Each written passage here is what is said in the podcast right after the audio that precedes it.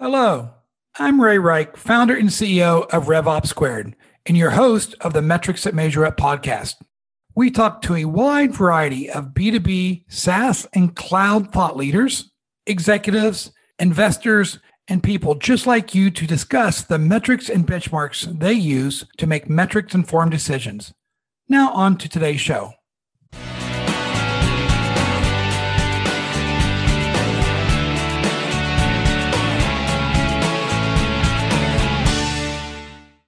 Welcome to today's episode of the Metrics That Measure Up podcast.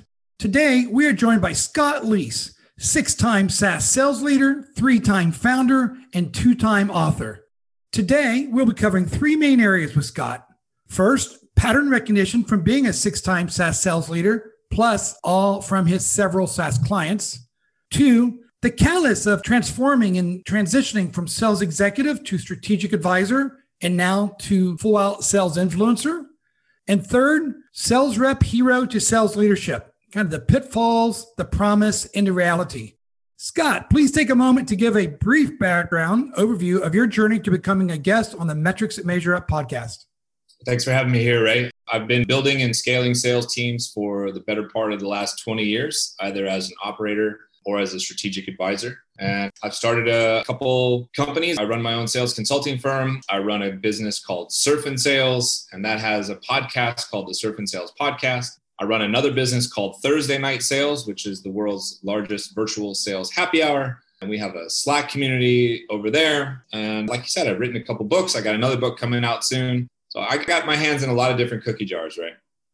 Well, let's double click on the first thing. And that is when I first met you and I was doing some research on your LinkedIn profile, I noticed that you have over 10 years of VP of sales experience for five different SaaS companies. And by the way, when I dug into that, you actually averaged almost three years for four of those companies, which in a world where VP of sales life is about 14 to 16 months, you had to be doing something right. What were some of the common trends or patterns that you identified that informed your decision to pivot your career and launch your own strategic advisory sales services company for SaaS? You know, I just think that getting into a good rhythm of how to build something from the beginning that is set up to scale was really, really critical. You know, I think a lot of companies fail because they can't get a process out of their head and onto paper and if you can't do that, you can't transfer that knowledge beyond yourself over to, you know, 5, 10, 15, 500 sales reps. And so that was something that I kind of picked up on really early on that building and scaling these orgs out, there was a bit of a playbook to it. It was let's identify our ICP, let's figure out who our buyer personas are, let's build a cold call script, inbound script a resurrection script if we're trying to win back old customers? What's our objections and rebuttals? And I just built all these things out and set it up like that from day one. The next thing I would mention is I've been a huge supporter and believer in the sales ops and rev ops function from the get go. That function hasn't been around forever, but about 2011, I got budget approval to have a sales ops hire as my first hire. And from that moment on, I'm like, I'm never taking a head of sales role ever again without getting approval to have a head of sales ops or head of revenue ops be my first hire. So just having a really good partner there who can build all these reports and d- dive into Salesforce and manage all the vendors and the tools so I don't have to. So I can focus on coaching, recruiting, training, developing, mentoring, all of these other things.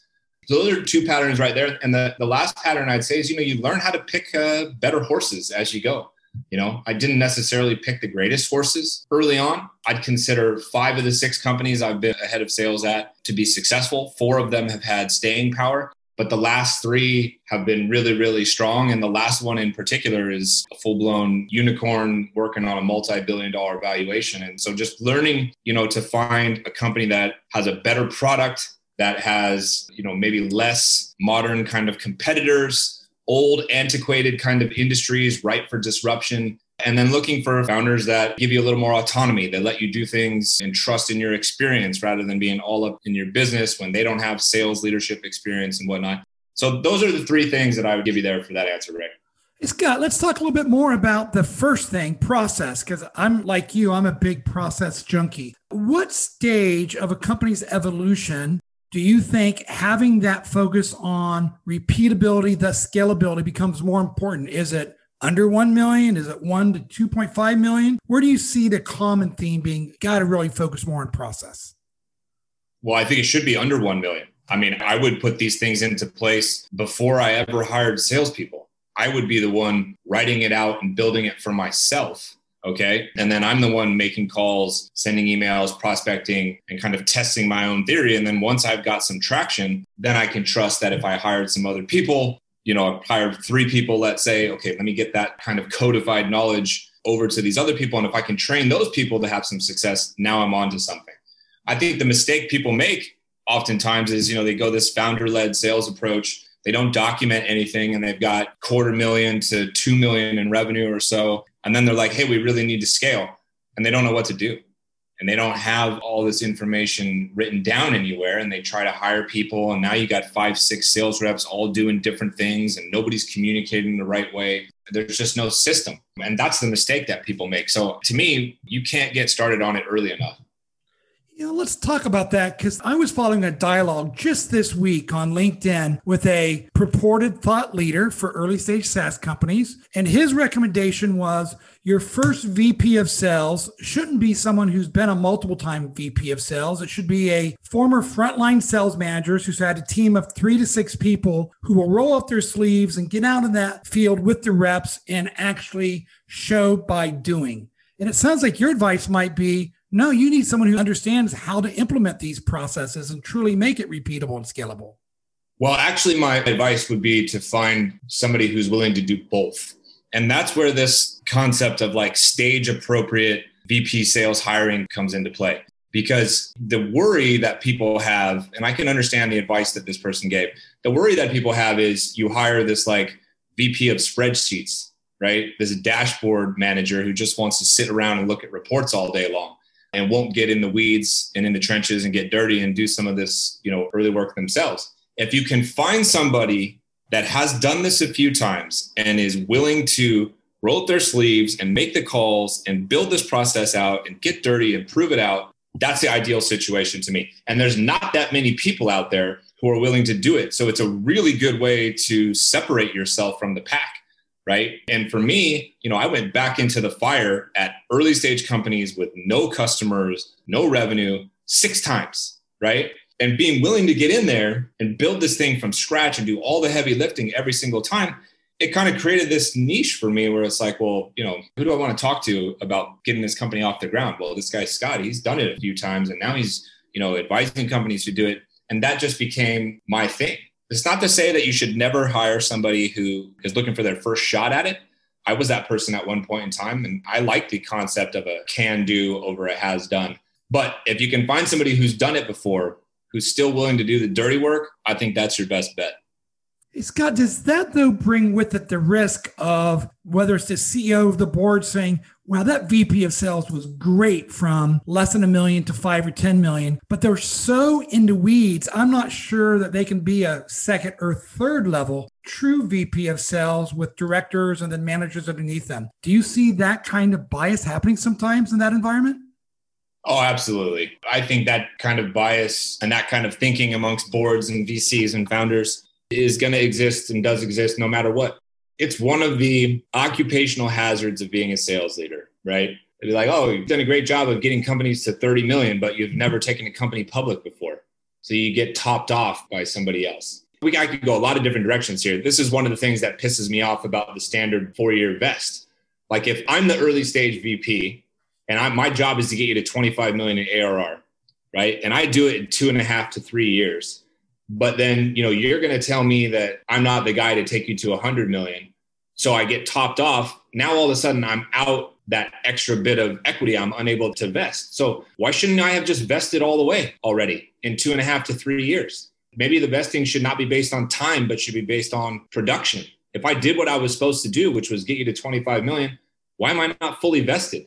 You know this thing drives me nuts. I have a real passion for like at some point here trying to break down the current paradigm and you know have a little bit more respect for sales leaders who operate at a particular stage and i think some people don't get enough chances to even prove themselves that they can take it from 25 to 50 or 50 to 100 or 100 to IPO.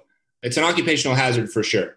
I totally agree. It's interesting. I've been fortunate enough to lead companies from pre product, pre revenue. And I've also ran global worldwide sales organizations of 150 million to 400 million. So I've done both. And I actually would get asked sometimes by a CEO that the VC was actually introducing me to. And they'd say, So what are you? Are you a startup guy? Are you a big company process guy? And I'm like, Well, I've done both successfully multiple times. Why do you need to put me in a box? But it seems like everybody wants to put you in a box. And one of the things, Scott, I found, and maybe this is advice to first or second time VPs of sales out there, if you're in that much earlier stage, let's say it's less than 1 million or even up to 5 to 10 and they bring you in to get you to 25 or 50 million, I would always negotiate a performance bonus at that milestone because I knew that there was going to be risk. So, so if we took it from 1 to 20 million or 25 million, I would ask for a quarter million to a half million dollar bonus if we hit that as a way to make up for the risk of not vesting fully. What do you think of that approach? I love that approach. I think you're going to have a big challenge though at a lot of early stage startups with them giving you that amount of cash. You know, so the bonus typically comes in the form of equity, which is great if you're around to vest all that equity. But again, back to what I was saying before, sometimes you hit that milestone, you get this equity, and then, you know, the powers that be decide you've done great to get us here. We're just concerned with your ability to get us to that next big milestone. So, you know, we're going to move on. then the equity they gave you amounts to be nothing. You know, if you're at a larger company and you can get that kind of bonus in cash, that's the way to go. I, I would be all 100% in favor of that. Let me ask Scott, because you had, you know, several successful kind of runs as VP of sales. Was this a catalyst to you deciding to launch your own advisory services company and not keep doing the VP of sales thing? 100%. You know, occupational hazards, crazy stress levels, work life balance, totally out of whack. In my 40s, not sure I want to work for 23 year old founders anymore who don't have much experience, on and on and on. So for me, I recognized maybe 10 years ago that at some point I wasn't going to want to do this anymore. And how many more times was I going to be able to jump into the fire? But I wanted to get a win. And then I wanted to hopefully have one big win. So I'd kind of round out my career as an operator. So I got a nice kind of middle of the road win. And then, you know, the last company I was at, Qualia, looks like it's going to be a massive win. And so I sort of was like, well, I, I did what I came here to do. And now it's time for me to do the next thing and go out on my own and be my own boss and kind of have a different lifestyle and approach and pursue different passions. And rather than just helping one company grow, now I can help 10, 12 at a time. And that's a lot of fun and keeps my skills sharp as I operate in different sales cycles and different markets, you know, different price points, different types of talent, different experience levels, all this kind of stuff. So I'm really enjoying it all those occupational hazards were definitely a catalyst. And I'm noticing a huge trend of people who have been sales leaders who are kind of bowing out a little bit earlier and earlier rather than doing it more and more times. Well, I'll tell you, I ran sales and sales and marketing teams for 30 plus years, right? And it took me that long to say, I'm going to go out and do my own thing. And that's what I wanted to talk about next was, you know, it's a pretty high paying job as a VP of sales, great base salary, great variable compensation. You've got prestige and some power, right? And that can be really scary to make that transition. Can you talk to our audience a little bit about the first one to two years of that transition and any of the challenges and obstacles that you had to overcome? Well, I'm a little bit different in that I'm as a pretty big chicken shit in terms of like cutting the W 2. And so what I did was while I was working, I started building out these additional streams of revenue and started building out my brand. So, you know, I wrote a book in 2017 called Addicted to the Process. That book sold pretty well, started to be a little bit of a calling card, helped get my name out there a little bit.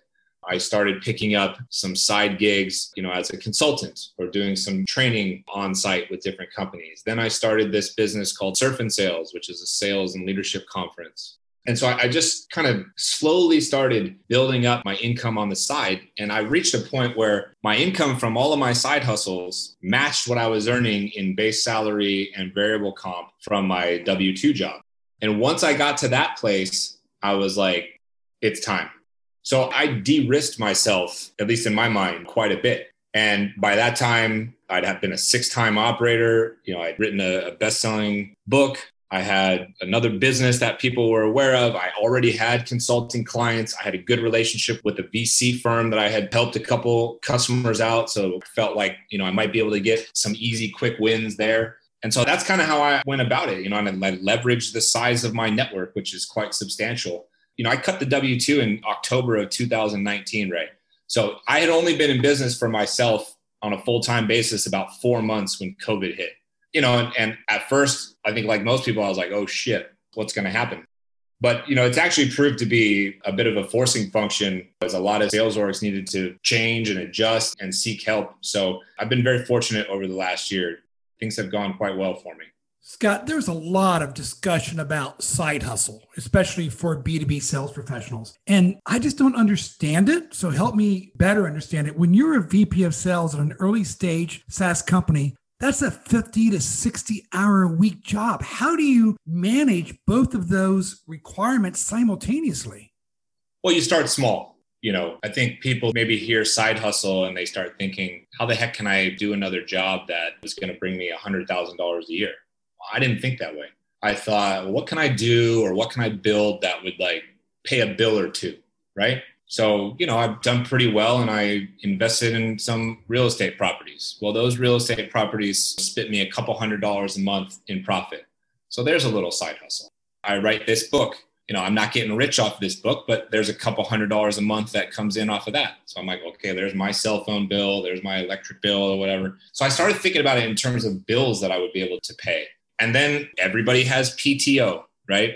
So I used my PTO to host the Surf and Sales Summit. So I'd be on PTO from my W 2 job.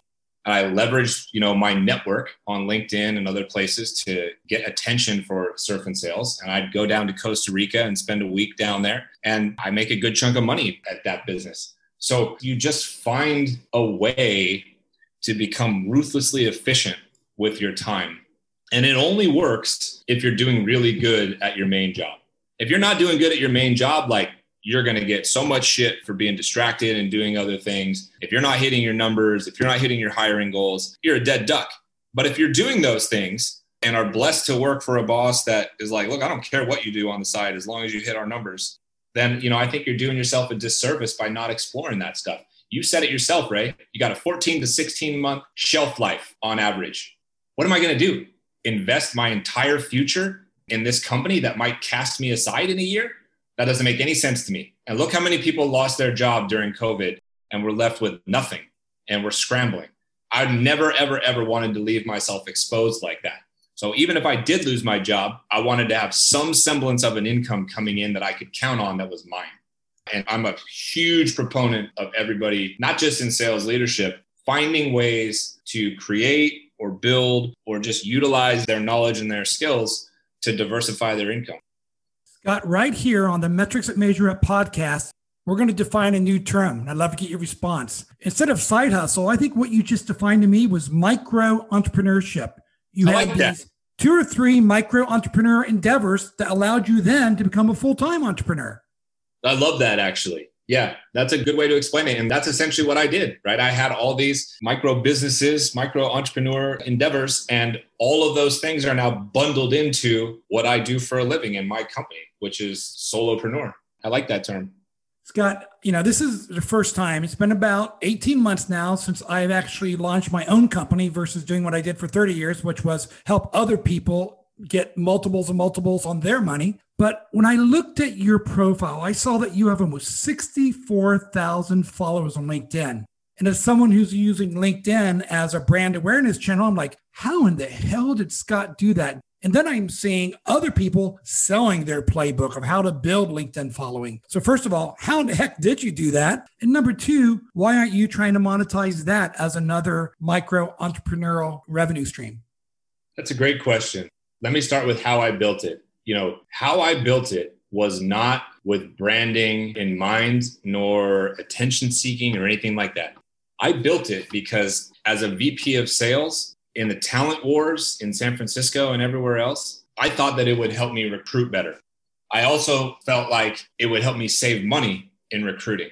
And so I just started connecting with everybody who was in sales in all of these different markets that I would be hiring for. And, you know, at the time I had offices in Manhattan, in Austin, in Santa Monica, and in San Francisco.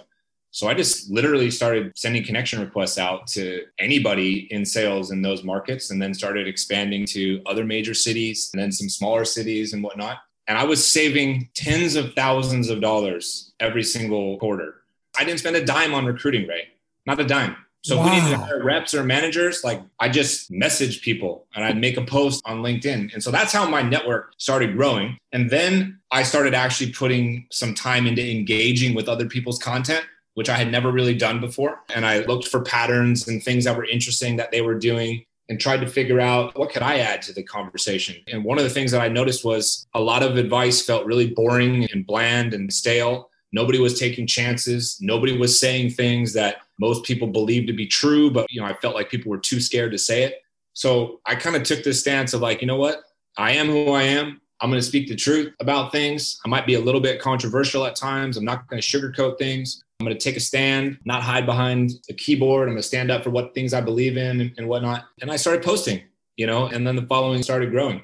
So that's that's how I built it. Why don't I monetize it? I get real uncomfortable when I think about somebody selling a course on how to grow a LinkedIn following for thousands of dollars who has a smaller following than me.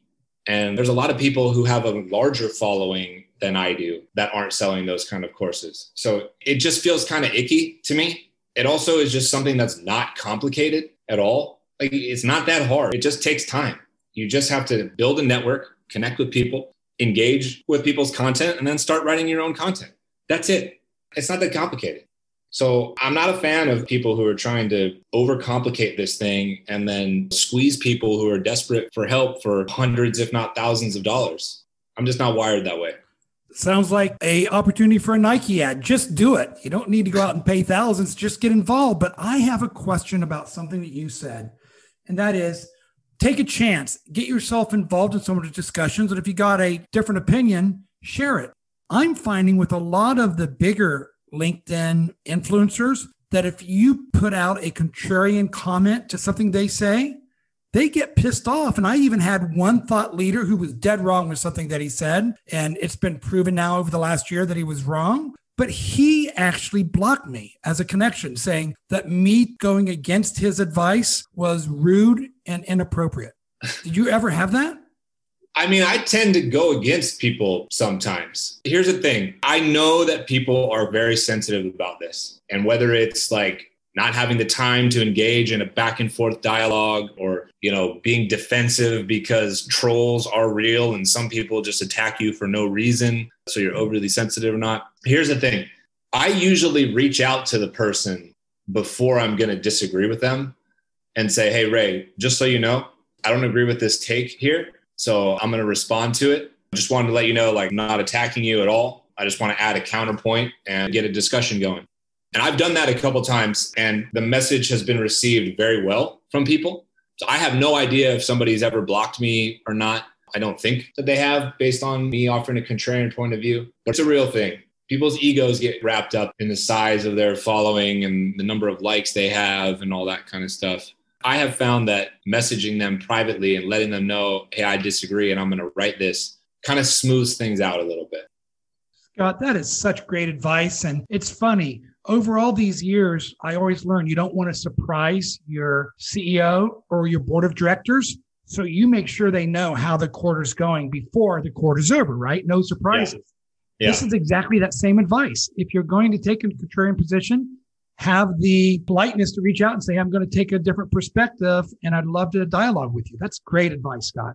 So let's pivot to our last topic. And that is you mentioned being an author and you're getting ready to launch your next book. And I believe that's the Sales Rep to Sales Leader book. Is that correct?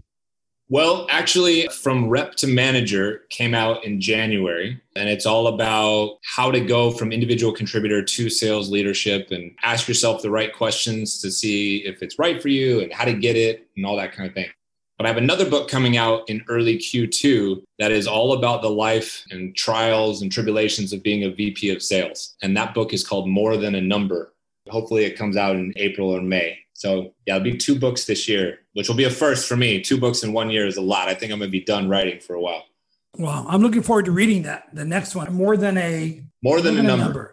Yeah, a play on words, of course. You know, because we as VPs of sales sometimes get kind of treated like we're just a number, and sales reps get treated like you're just a number. And the idea is no, that we're human beings as well, and we need support, and we need help, and we need coaching, and we need training, and there is not all that much out there if you're looking to be a VP of sales. So I'm trying to fill that gap a little bit and talk to people about my experience in the role and see if I can't make other people's journey a little easier than mine was. Well, let's circle back to the book you just released in January because I cannot tell you hundreds and hundreds of early career salespeople who've worked my organization. They are so anxious to become that sales manager, right? Being promoted. And I have found that a percentage, and I'll say maybe more than 50%, we're probably going to be better served by staying in a individual contributor role for a few more years, make the money, learn the skills versus being leaders. Scott, how do you mentor early career peoples on the risk versus rewards of becoming a sales manager too early in your career? Well, I think you just have to have that conversation and be really, really candid with it, you know. I mean, I'm having that conversation. I'm telling people, like, are you ready to lose some autonomy? Are you ready to have your hours that you work every single day be extended? Are you ready to no longer have control over your commission check and have it be tied up into other people's performance that probably don't care as much as you do? Are you ready to serve people and put their needs before yours? Are you ready to go into a conference room and fight a battle with CFOs and CEOs to try to get your people paid more or try to get them a tool that will help their job get better? Are you ready to be a therapist 75% of the time to sales reps who are struggling and whose lives are falling apart?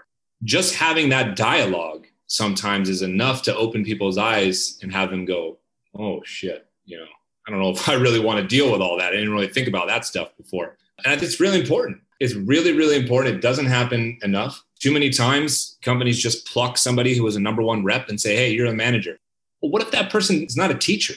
What if they're not patient enough to walk somebody through how to be successful? What if they don't have empathy enough to kind of work through somebody's, you know, life story and their traumas and their struggles and you, you can't relate to them? How do you empathize and help them get through it? So that's my biggest piece of advice is just you got to have the conversation and you got to be absolutely blunt honest truth when you're talking about what the role is like. And if somebody is still there at the end saying, no, that's what I want, well, then I think the odds are a little better that they're cut for the role. And the other thing I think we do, especially in earlier stage companies, we'll pluck that number one or number two salesperson, make them a manager, and not invest hardly any dollars in time in training yeah. them how to be a sales manager. And I think it's actually I don't know, a disease right now in all these early stage companies. Do you agree? And how do we change that dynamic? 100% agree. Yeah. I mean, just think about this real quick. Think about how many people you know who are to do sales training and who teach reps how to sell. Now do the same exercise and think about how many people are out there who teach reps how to become managers or who teach sales managers how to be good sales managers. Now take it a step further and think how many people out there teach managers and directors how to be a VP of sales and how many people train VPs to be really good VPs. The list gets smaller and smaller and smaller. There's a huge void. So whether it's books or video courses or ebooks or shit, even podcasts talk about it, there's just not that much stuff out there. So there's a huge opportunity, I think, for creators, people like you and I, Ray, to focus on that end of the market. You know people who've been around a little longer not so much this like individual contributor sdr ae model. There's tons of people there trying to help those folks. Let's help the people who are in this vp of sales role for the first or second time let's help women who are in a vp of sales role for the first time or minorities who are in the vp of sales role for the first time. Those are the things that kind of excite me at this point in time in my career and the opportunity for us to be a mentor to those folks. And this concept i've been playing with of mentorship at scale is really important to me. How many people can we impact at this higher level so they can then send the elevator back down and help us continue to elevate the profession when we're gone God, very admirable goal. And it's interesting. I know one of your partners, I think, on Surf and Sales is Richard Harris. And Richard right. and I are conducting some research right now on the top priorities for skills development of sales leaders at every level. And what's interesting at that VP and above level, the number one skill development area is forecast management. The second is metrics management. And the third is performance management, because these are things that as a individual contributor, no one ever says you have to do forecast management or performance management for other people. So I totally agree. It's a huge gap. And the fact that you're giving back like that, Scott, good on you. I appreciate that, Ray. And same to you and Richard, you know, for conducting the study and for content that you put out once it's complete. Well, let's wrap up here on your appearance on the Metrics to Measure Up podcast with my three standard questions. Number one, which CEO or company do you think is a must follow in 2021? Hmm. CEO, I'm going to go with David Cancel from Drift, probably because he's just on my mind right now, but he's just so intelligent, so empathetic. I just think he's an incredible leader. He was just on the uh, Surf and Sales podcast the other day. And what company has a must follow? I'm going to be biased here, Ray. I'm going to tell everybody you need to keep your eyes on my old company, Qualia. Qualia became a unicorn and is speeding towards multi-billion dollar and IPO. It's a property tech company, which is a real hot space. So people, you know, haven't heard of us. We're not necessarily in like a sexy industry selling MarTech or sales tech or anything like that, but keep your eye on Qualia. Okay, next question. Which tool should every SaaS company make sure they have in their toolkit? Well, I mean, it's got to be a CRM. And I am talking to a couple people right now who are still using spreadsheets. And I'm trying to remind them that it's not 2004 anymore, because that's what I did in 2004. So I really don't know how you can build a successful SaaS company without a CRM anymore. And I would take that even a step further to say, I don't even know how you could do it without a sales enablement platform. You know, working with the Sales Loft or an Outreach or ManellaSoft, one of those kind of tools. Those are table stakes to me. And not using those is just like a grave mistake. And if I was a salesperson, I would not go work at your organization if you weren't arming me with those tools. It's interesting. As part of the research we were doing with Richard, the number one skills development for sales development, both frontline managers and directors, was cadence development, which is perfectly aligned to how do you optimize the return from a sales engagement platform, right? That's right. I mean, I'm glad it backs it up. And then my third and last question What advice would you give a recent college graduate or very early career professional who wants to be the next Scott Leese? What advice would you give them? Buckle up. because it doesn't happen overnight. I spent 16 years, almost 16 years, as a sales leader, building and scaling companies and getting real good at my job before I really gave any attention to building my brand or doing some of the side hustle kind of stuff. So I think that's the challenge that these kids have now. It's like they see everybody with brands and following and side hustles and different projects, and they all want to do that but I don't think they saw the 10 to 15 to 20 years that people like me put into just doing my job and doing it well before I started doing all those kind of things. So I'd say buckle up because it's a long ride and there's a lot of work involved. Scott, I think that advice, and I'm going to just parrot it that is get really good at your chosen profession before you start trying to help other people be as good as you are. That's great advice. Thank you so much for being a guest on the Metrics that Measure Up podcast, Scott. Oh, thanks for having me, Ray. Anytime, man.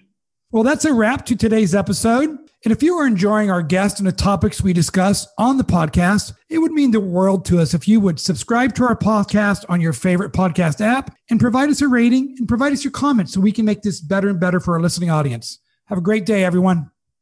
Thank you for listening to today's Metrics to Measure Up podcast. If you would like to learn more about B2B SaaS metrics and benchmarks, please visit revopsquared.com.